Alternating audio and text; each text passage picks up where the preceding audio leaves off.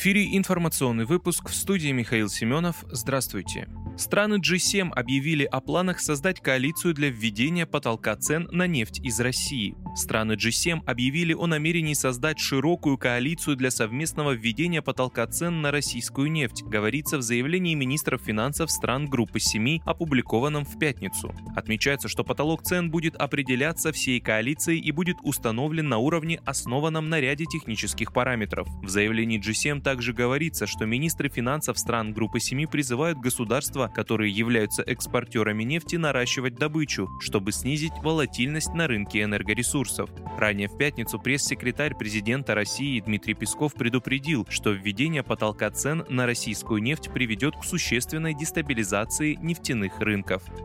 Медведев предупредил об отсутствии газа в Европе при искусственном ограничении цен. Медведев счел, что ограничение цен на российский газ с целью снизить доходы России от экспорта приведет к отсутствию топлива в Европе. Потолок цен на российский газ приведет к тому, что его и вовсе не будет в Европе, заявил зампредседателя Совета Безопасности Дмитрий Медведев в Телеграм. Идею установить потолок цен на российский газ предложили лидеры стран G7 на саммите в конце июня, писал Bloomberg. Они предположили, что таким образом смогут ограничить прибыль России от экспорта энергоресурсов. Около половины опрошенных немцев не поддерживают антироссийские санкции. В Германии с марта наблюдается снижение поддержки введенных санкций в отношении России. Так, 47% опрошенных выступили против антироссийских рестрикций, если они вредят ФРГ, сообщила немецкая телекомпания Deutsche Welle.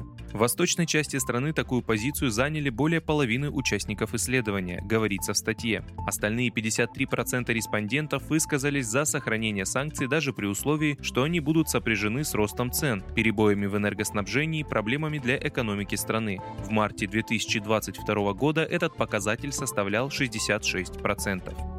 Центробанк расширит тарифы ОСАГО с 13 сентября. Новые тарифы в ОСАГО для большинства автовладельцев будут действовать с 13 сентября. Изменения, внесенные Центробанком, предполагают расширение тарифного коридора ОСАГО на 26%. Как пояснили в ЦБ, это позволит учитывать индивидуальные риски водителей в условиях подорожания запчастей. Для общественного транспорта тарифный коридор расширяется на 17% в обе стороны. Как говорится в сообщении ЦБ, также был уточнен расчет территориальных коэффициентов. Самые уязвимые при авариях детали подорожали в среднем на 28%, следует из обновленных справочников стоимости запчастей Российского союза автостраховщиков.